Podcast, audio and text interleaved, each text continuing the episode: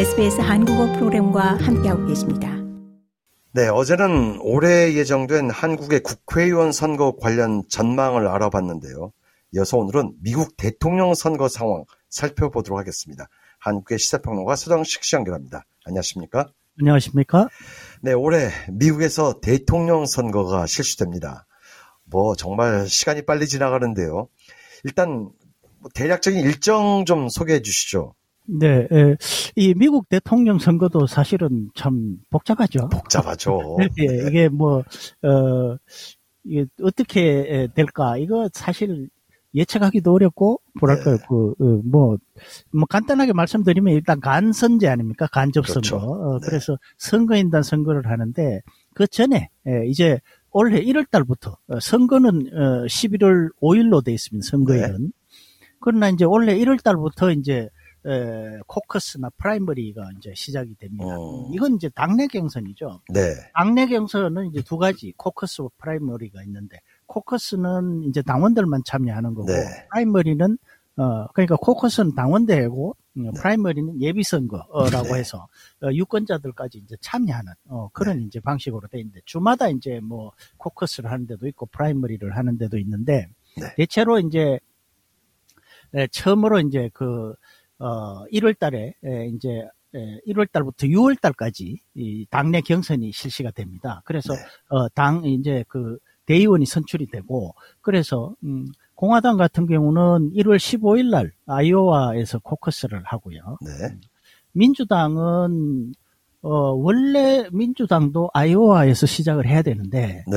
원래 이제 2월 3일 날 사우스 캐롤라이나로 어, 변경을 했어요. 어, 네.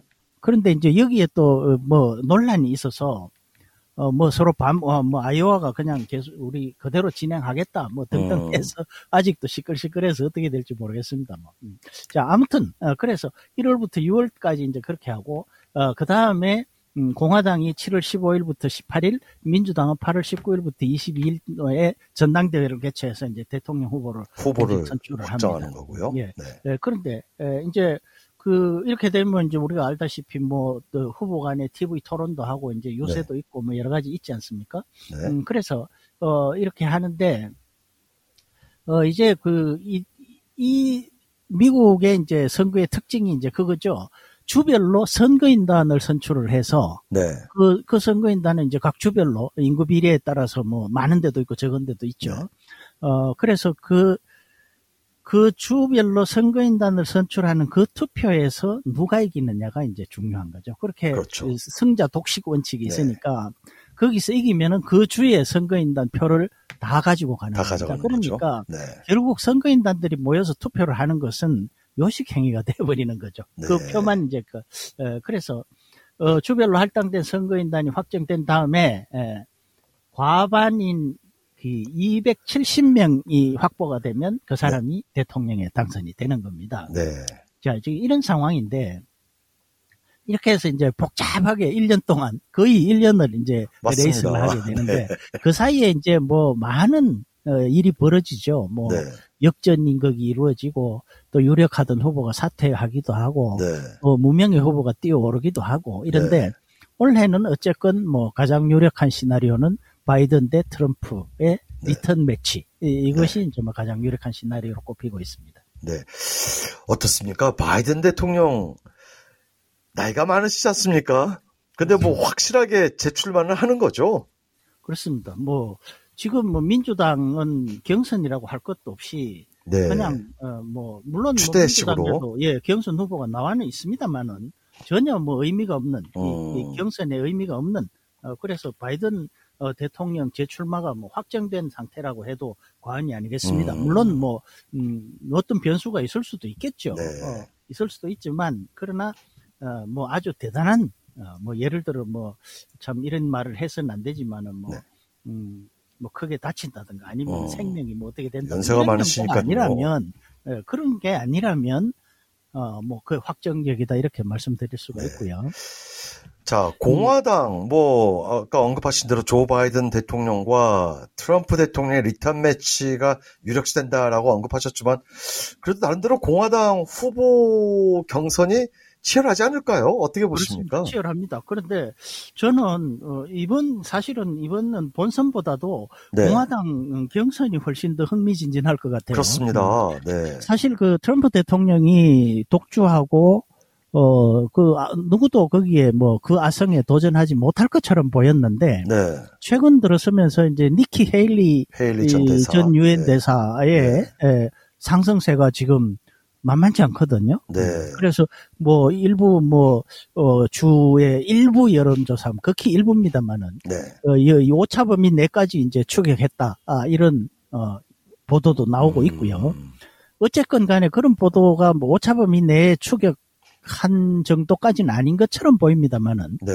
그러나 이런 상승세가 굉장히 가파르다는데 이제 에, 문제가 있는 거죠. 네. 어, 그런데, 에, 사실은 그, 어, 니키 헤일리 후보가 이제 이렇게 상승세가 가파르면, 네.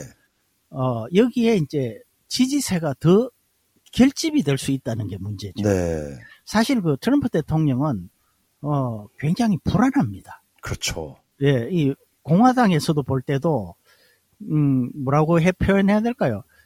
뭐. 지지는 하는데 네. 좀 찝찝하다는 거죠. 속된 말로 하면.